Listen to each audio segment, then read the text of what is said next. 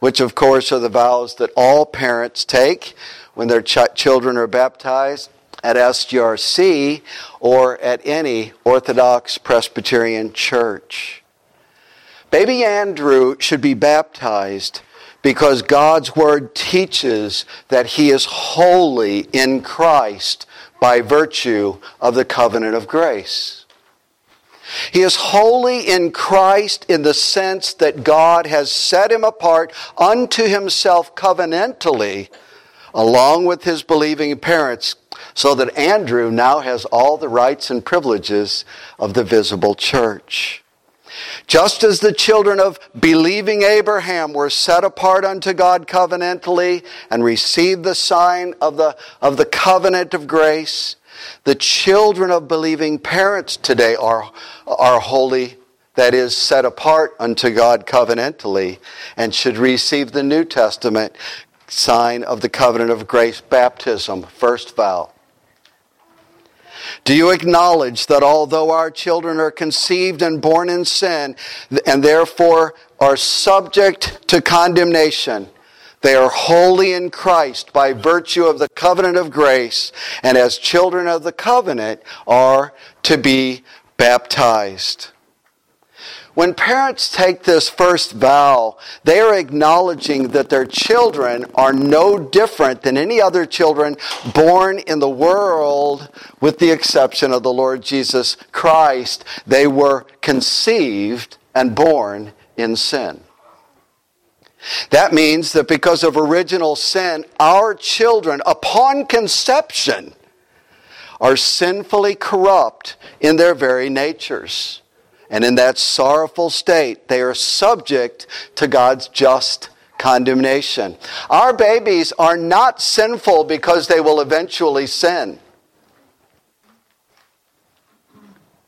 They are sinful, or I'm sorry, they will eventually sin because they are born sinful by nature. Let me repeat that. Our babies are not sinful because they will eventually sin.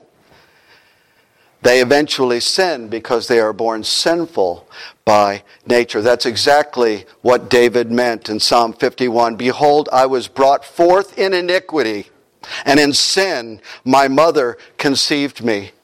That's exactly what the Apostle Paul meant also in Ephesians 2 when he described the world of men by their very natures as children of wrath.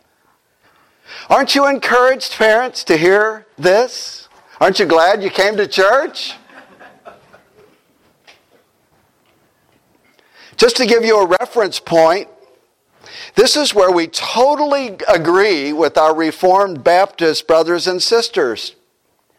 Reformed Baptist Voddie Baucham calls infants vipers in diapers. and he does this in an attempt to get across this crucial biblical doctrine of original sin. Haven't you heard some parents introduce their young children around here? Hi, it's nice to meet you. Meet my son, total depravity. Meet my daughter, total depravity. It always seems to get a good laugh, but when you think about it, it's really no laughing matter, is it? Not really. Because apart from God graciously acting and changing the disposition of their hearts and bringing them to faith in Christ, they are justly headed for eternal condemnation.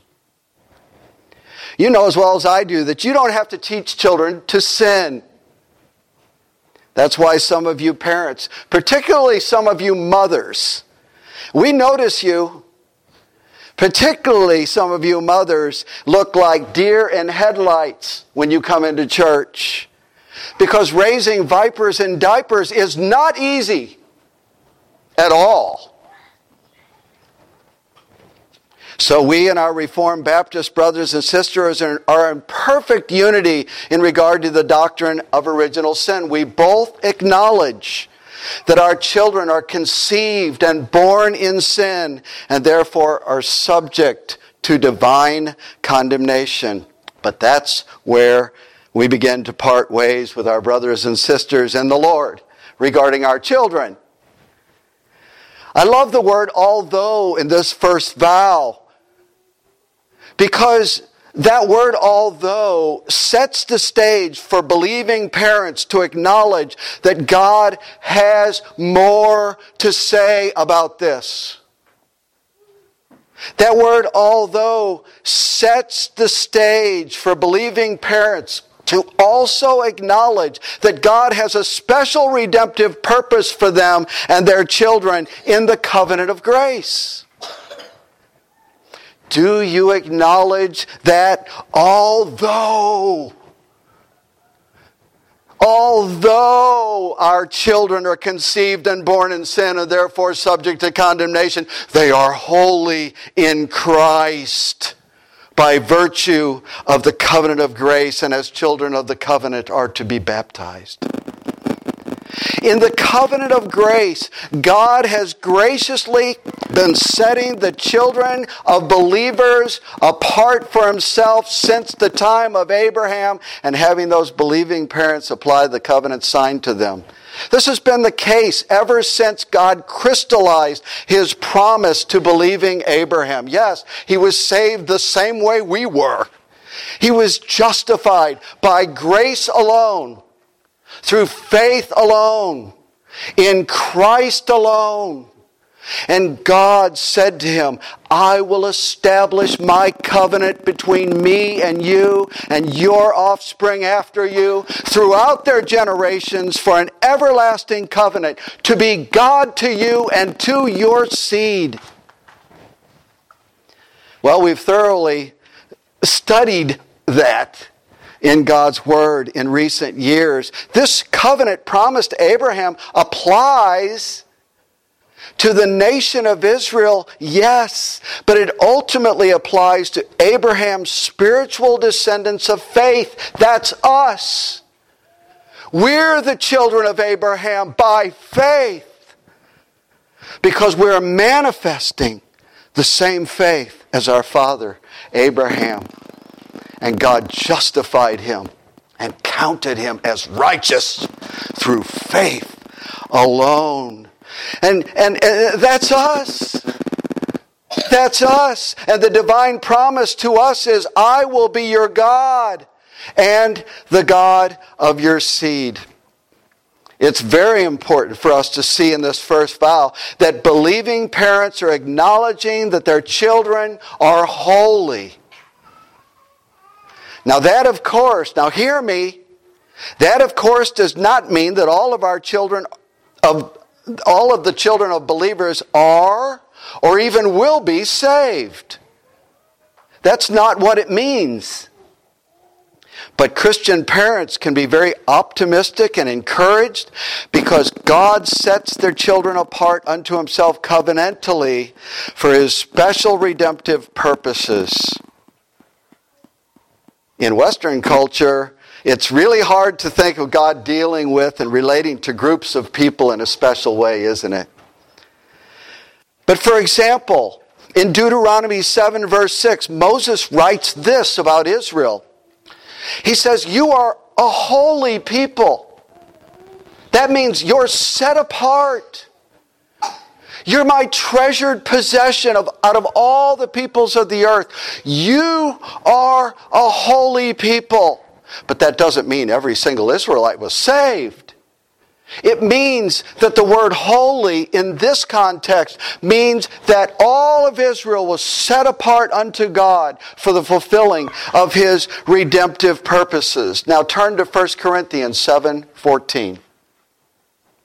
Turn with me to 1 Corinthians 7, verse 14. Because I believe that this verse can help us in our understanding of what it means to be set apart for God and unto God.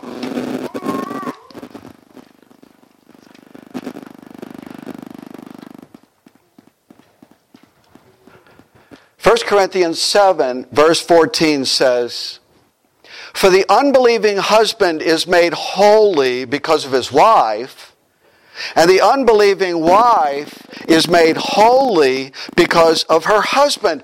Otherwise, your children would be unclean. Other, uh, but as it is, they are holy.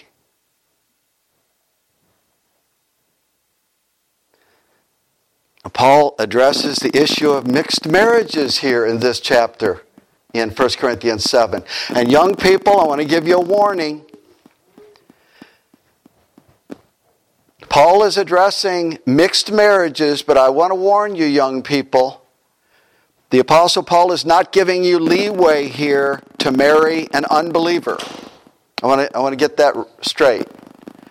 He's not giving you leeway to marry an unbeliever because he teaches in his second epistle to the Corinthians do not be unequally yoked with an unbeliever. So do not walk down the aisle with an unbeliever. If you're a believer in Jesus Christ, do not walk down the aisle with an unbeliever. Don't do it. But in this case, in 1 Corinthians 7, as the gospel moved into the Greek world, some husbands were believing and confessing Christ and their wives weren't. And some wives were trusting in Jesus Christ and their husbands weren't. And the believing spouses were suddenly very concerned about the pollution that now existed in their marital oneness and what that might mean for their children. Some were even wondering if they should divorce their unbelieving spouses. And Paul says, no.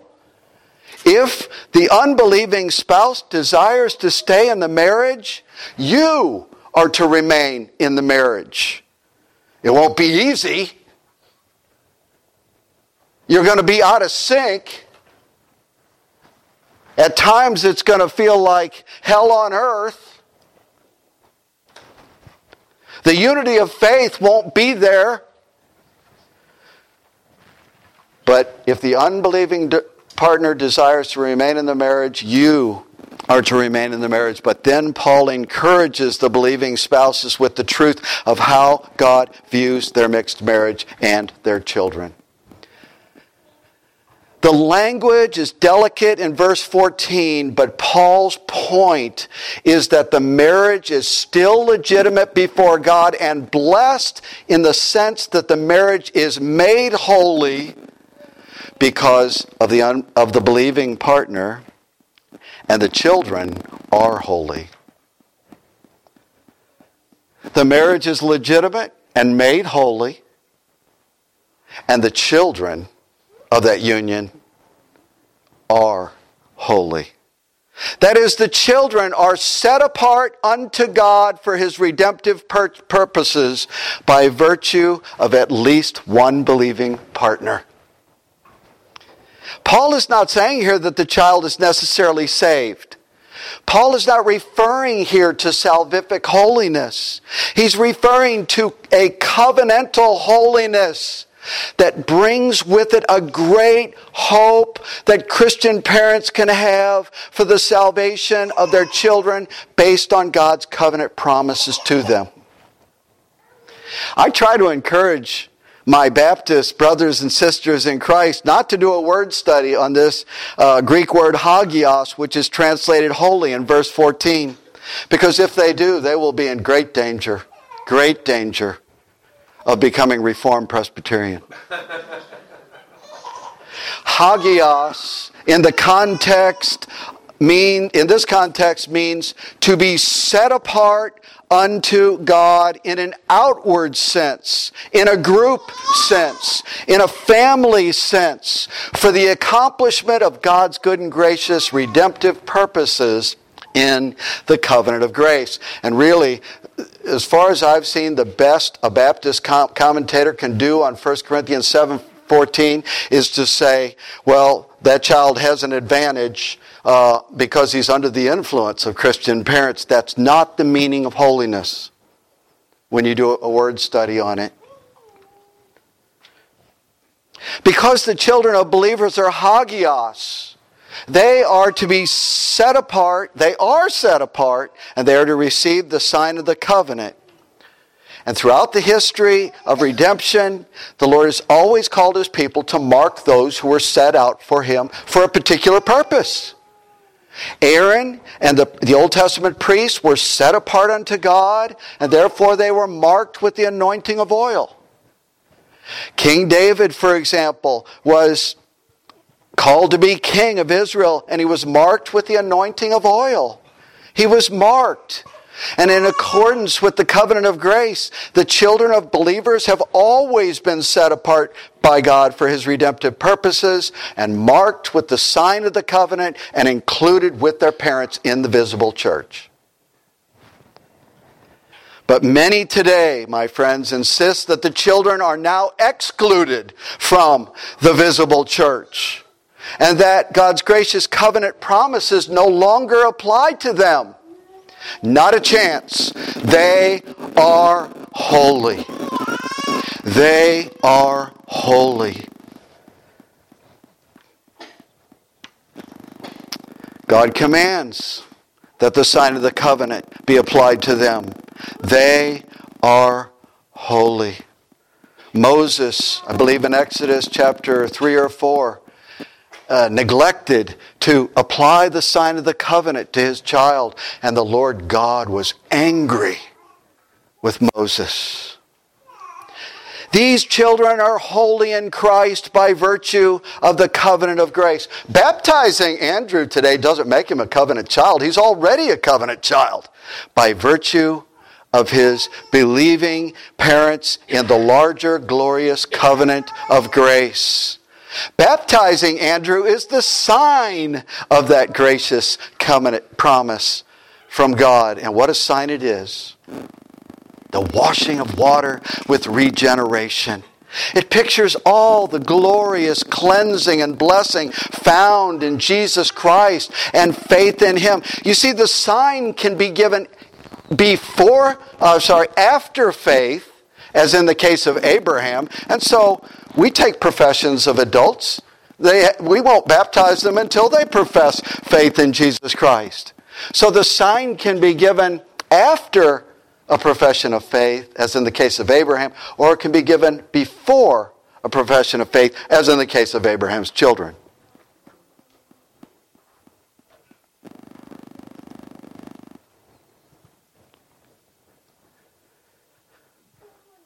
And if the, if the child that receives the, the sign of the covenant is like Ishmael, he will be held that much more accountable. And our, our, our, our children need to understand this. Baptizing Andrew today is also assurance to us here, and it's a grace for the whole congregation. It's a grace and assurance from God that He will be faithful to His covenant promises to, because salvation is of the Lord. When we see this happen to those who are vulnerable and can't do anything, we're reminded that all of us are in that state. And that every part of our being is stained with sin. And we come into the world like that second vow and I was very weighty on the first one, by the way. So, I want you to know that. Do you promise to teach diligently to your child the principles of our holy Christian faith, revealed in the scriptures of the Old and New Testaments, and summarized in the Confession of Faith and catechisms of this church? Because there's such a wonderful summary of Christian doctrine from God's holy word? How you believe God views your children will make the difference on how you raise them. For Reformed Baptists, their children are viewed by God as vipers, as solely as vipers in diapers who have absolutely no place at all in the church, no place at all until they profess faith in Jesus Christ. So that's how these children are going to be raised. If our Baptist brothers and sisters are consistent with what they believe, they are going to raise them as those who are outside of the church, as the children of the devil who solely need evangelizing. Now, contrast that, what I believe is a better view of Scripture. Raise your children as those who belong to God. And fathers, you can say about your whole family unit, as Joshua did so many years ago, as for me and my house, we will serve the Lord. The truth is, you should apply the covenant sign to, to your children if you are a believer in Jesus Christ and raise them up as the people of God. And many of these children will grow up never knowing a time that they did not believe. We should teach our children the entirety of our holy Christian faith, which is revealed in the Old Testament and the New Testament. The whole Bible, and which is summarized in the Confession of Faith and catechisms of this church. Children, you're doing a great job with your catechism. Remember what Jesus said to the disciples in, in Matthew 19? He said, Let the little children come unto me, forbid them not. I think that too many Christian disciples today are forbidding the children to come to Christ. When he said this, he was in Judea beyond the Jordan where large crowds of Israelites were following him and bringing their children, and the word there is infants, for him to be, to give them their blessing. These were infant children who had received the sign of the covenant. And Jesus rebuked his disciples for treating them like a distraction and said, The kingdom belongs to such as these. You know, in our largely Baptistic culture and individualistic way of thinking, many Christians just boil what Jesus said to his disciples down uh, to this you have to have childlike faith. That's what's necessary for you to get into the kingdom. That's what Jesus is saying there. I mean, that's solely what Jesus is saying. Oh, that's slick. That's really slick. You see, if it boils solely down to that, then it's not about the infants at all. It's only about the kind of faith that adults are supposed to have because Christianity is for adults only. No, Jesus was receiving the covenant infant children. And if he were physically on earth today, I think he would have another strong rebuke, for much of the church today. The children of believing parents are embraced covenantally and have all the rights and privileges of the visible church and should be raised with the people of God. And if those children later deny the faith as adults,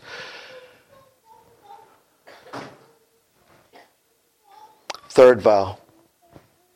Do you promise to pray regularly with and for your child and, and to set an example of piety and godliness before him? Well, God uses means to accomplish his sovereign and redemptive purposes.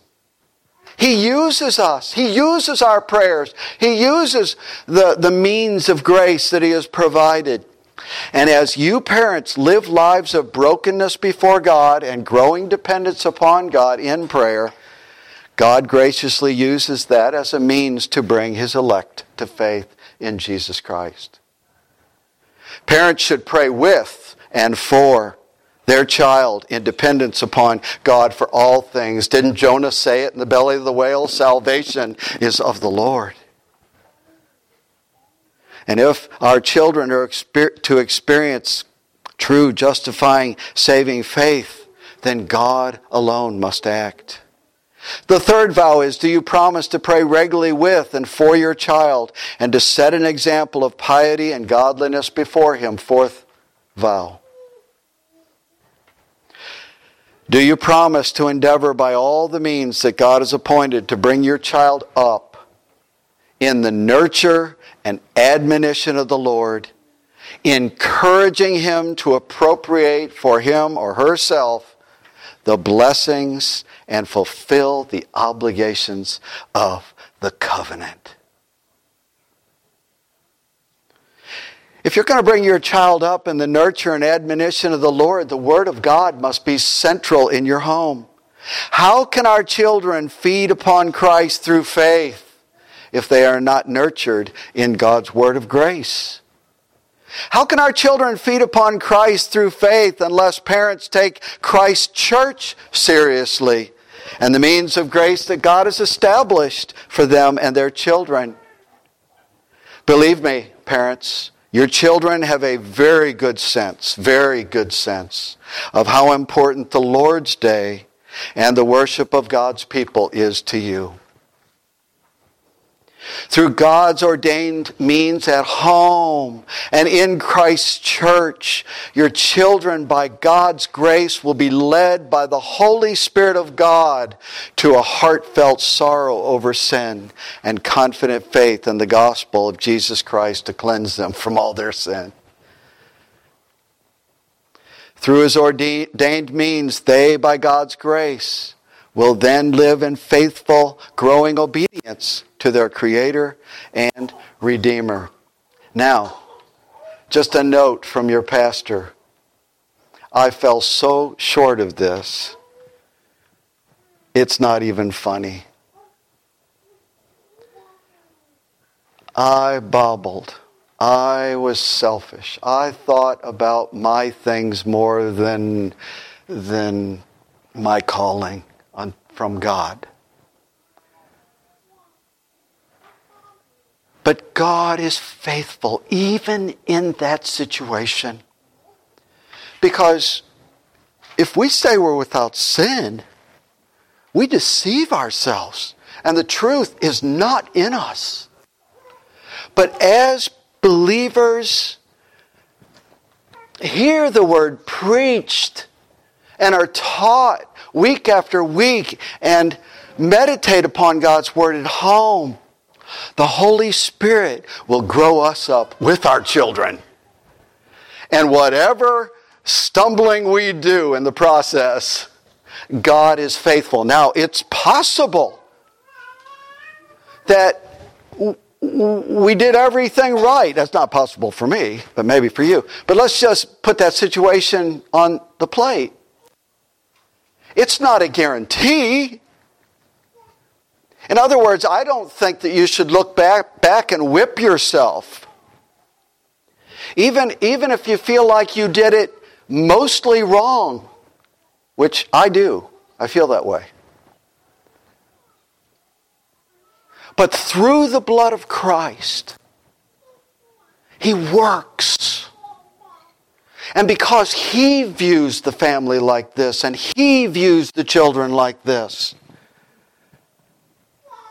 it's amazing that you find out who's really faithful. It's Him. It wasn't us. It wasn't us. And I want to encourage you that even if your children are older and still denying the faith, you can plead to God on their behalf and you'll have another Augustine, uh, Augustine, Augustine, because that's what his mother did for him. And so, hear the word of the Lord and be encouraged by God's good and kind and gracious faithfulness through the blood of Jesus Christ. Well, children, we sang Psalm 71 earlier and it had some good things to say. I want to know if you can relate to this at all. We sang this For you, O Lord, are my hope, my trust from my youth. Children, do you know that today is the day of salvation? Today is the day for you to admit that you were born in sin and that you need Jesus, God's Son, the Lord of glory. Oh Lord, you can say just what the psalmist, from my youth I trusted in you. Upon you I have leaned from my birth. Children, you can be one of those adults that comes back and says, you know, I didn't have a perfect church. The OPC doesn't stand for only perfect church, okay? I didn't have a perfect church, but I have Jesus. And there's never really been a time that I can tell you where I didn't have him. because God has been so gracious. You took me from my mother's womb. My praise is continually of you. Well, after the baptism, we're going to sing the second half of the great psalm. We're not going to have the Lord's Supper today. So let's take, at this time, let's turn, and I will pray, but let's turn to Psalm 71 again. Psalm 71, and let's all stand. Or, I think I did this wrong. I want to have the baptism first. Now you know I didn't do everything right in raising my children. Joel and Natalie, if you'll come at this time.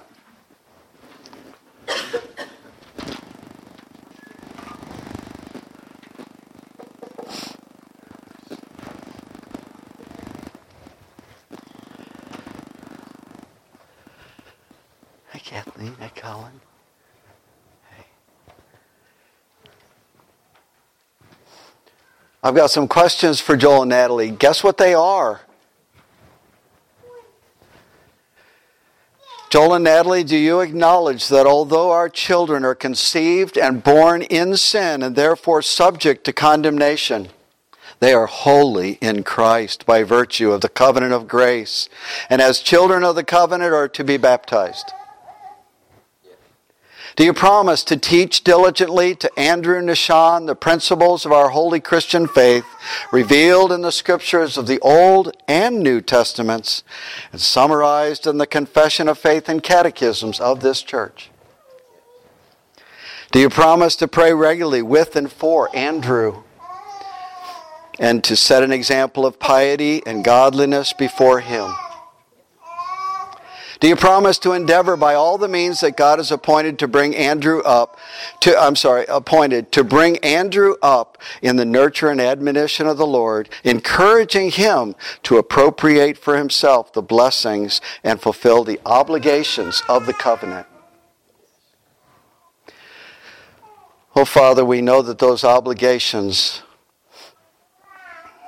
are to be found in Christ through the empty hand of faith and that in Christ we will one day be made holy in the sense of being completely sanctified. And what a day that will be. May Andrew arrive safely at that glorious place. And we pray it in Jesus' name. Amen. Well, I hope I don't wake him. Well, I want him like this. Thank you.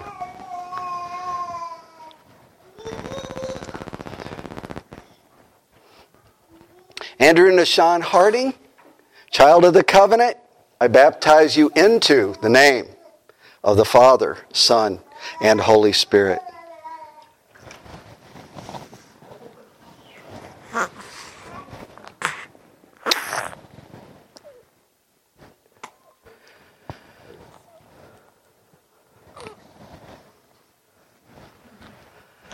We have a towel here if you need it. Well,